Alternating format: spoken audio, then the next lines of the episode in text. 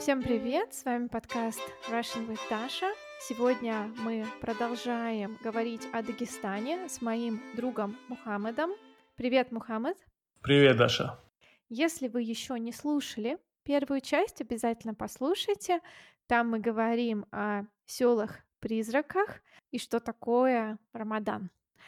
А сегодня мы поговорим о языках.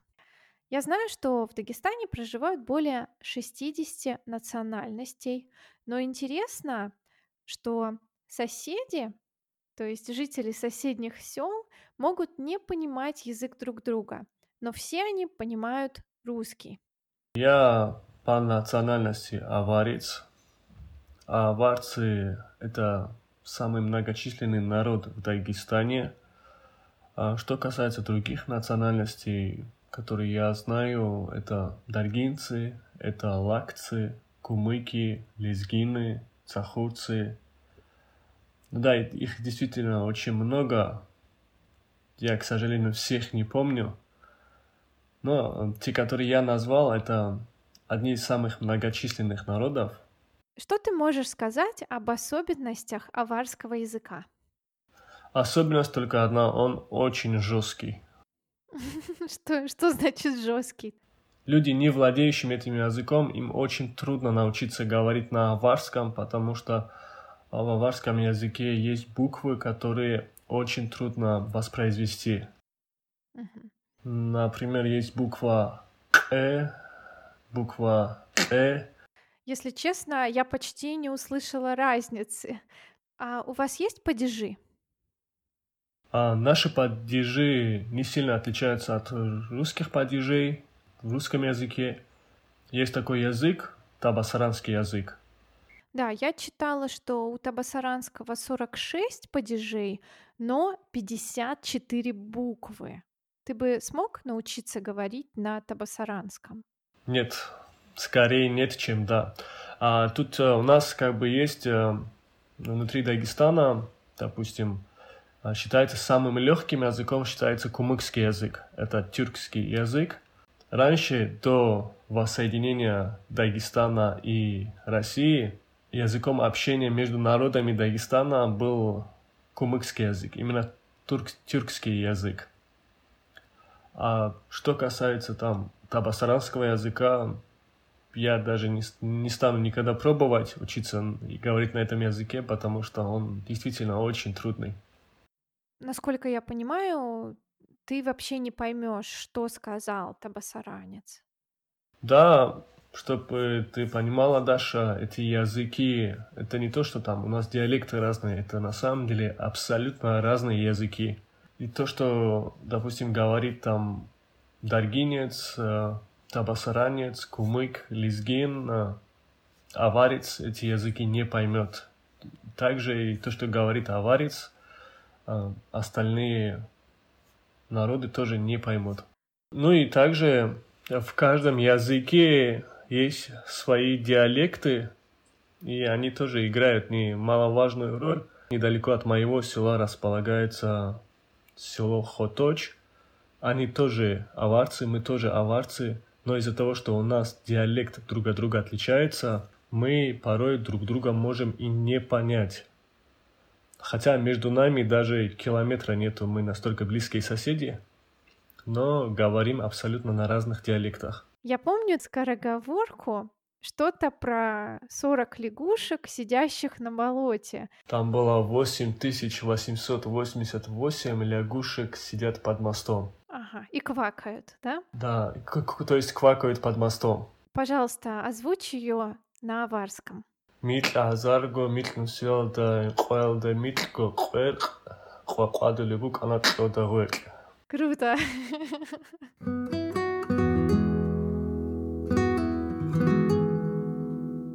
Давай поговорим немного о традициях. Ты сказал, что традиции народов могут отличаться.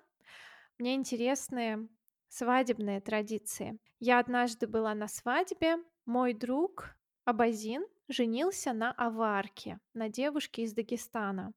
И мужчины и женщины сидели за разными столами. Какие еще свадебные традиции, свадебные особенности есть э, у вашего народа? Если сравнить, допустим, лезгинскую свадьбу и аварскую свадьбу, аварская свадьба, она будет более заводная, то есть лезгинка там будет более динамичная, а в лезгинских свадьбах а, лезгинка бывает более спокойная.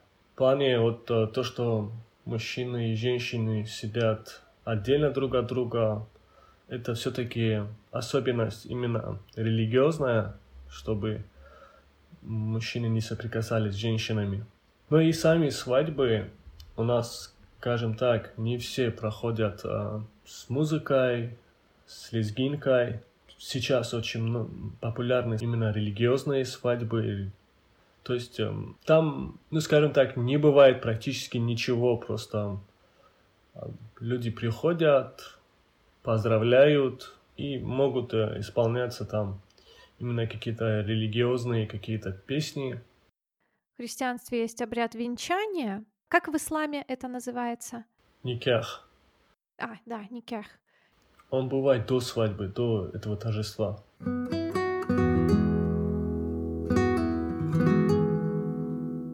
Я также знаю, что в Дагестане есть город Дербент, который находится в списке ЮНЕСКо. Это древний город. Ты знаешь, сколько примерно лет Дербенту и что там можно посмотреть? Дербенте находится а, крепость Наринкала. По официальным данным, этому городу 2000 лет. А, многие историки говорят, что ему а, где-то 5000 лет. И по праву Дербент считается самым древним городом Российской Федерации. Это самый южный город Дагестана. Преимущественно Дербенте живут а, лезгины и дагестанские азербайджанцы. В Дербенте также находятся э, исторические религиозные здания. Это и мечеть, и православный храм, это синагога еврейская, и они тоже очень старые, то есть в Дагестане можно на самом деле ощутить этот вот, вот этот вот исторический дух. Вот тот, кто интересуется хоть как-то историей, историей, ему будет очень полезно посетить Дербент. Да, я тоже очень хочу когда-нибудь побывать в Дагестане и посмотреть Дербент. Давай поговорим про национальную кухню. Я так понимаю, что блюда национальной кухни тоже отличаются в зависимости от народа. Или все-таки есть какие-то блюда, которые присутствуют и у аварцев, и у лезгинов, и у кумыков? Самое основное, ну, самое не основное, а популярное блюдо это, конечно же, хинкал.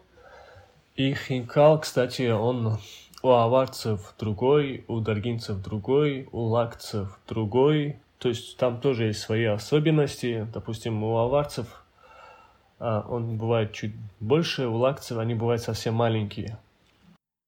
И это, насколько я понимаю, тесто и внутри мясо и приготовлено на пару. А, нет, это просто тесто. Внутри uh-huh. ничего не бывает, просто вместе с ним подается мясо.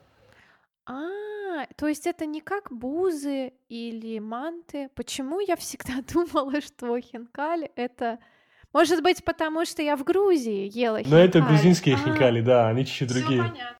Да, хорошо. Тогда расскажи, пожалуйста, что такое хинкали в Дагестане? Как они выглядят? Человек, который зашел, условно, в ресторан или в кафе, если он заказывает хинкал, ему, конечно же, не принесут просто тесто. Там будет очень много блюд, сопутствующих к этому хинкалу, скажем так, там и мясо, там и соусы, там и салаты. И, в общем, это называют хинкал. Угу. Хорошо. Какие еще блюда популярны и любимы тобой? Сейчас такую популярность набирает и именно аварское такое блюдо есть, э, называется ботищи. Это, э, я не знаю, как правильно сказать на русском, на Кавказе его можно более-менее... Ботище – это аварское слово, а на Кавказе его можно назвать чуду. Uh-huh. Это такой тонкое чуду. Лепешка. А, это даже не лепешка, это еще меньше, тоньше. Ну да, грубо говоря, но его надо, я не знаю даже, как тебе сказать, Даша, его надо попробовать, чтобы все понять, что это такое. Да, я уже поняла, что мне нужно еще многое узнать о Дагестане. Я почти ничего не знаю, поэтому да, нужно обязательно запланировать поездку. Это чисто дагестанское название чудо. А, например, это чудо в а, Карачаево-Черкесии, его называют хычины. Но я, честно говоря, не знаю, как на русском его назвать.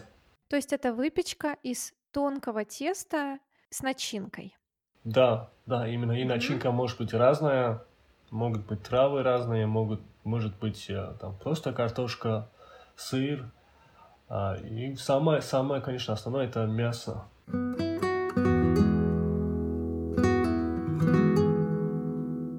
Если иностранец захочет посетить Дагестан, сможет ли он там общаться по-английски или все-таки нужно знать русский язык?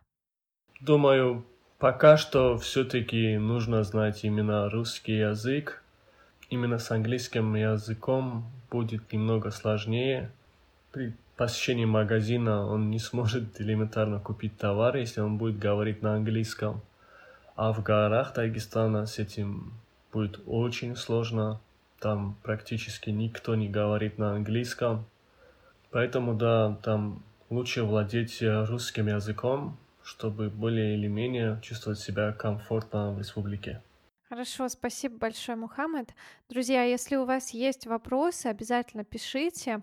Если вам интересен выпуск об истории Дагестана, тоже пишите. Мы тогда с Мухаммедом встретимся и поговорим еще раз.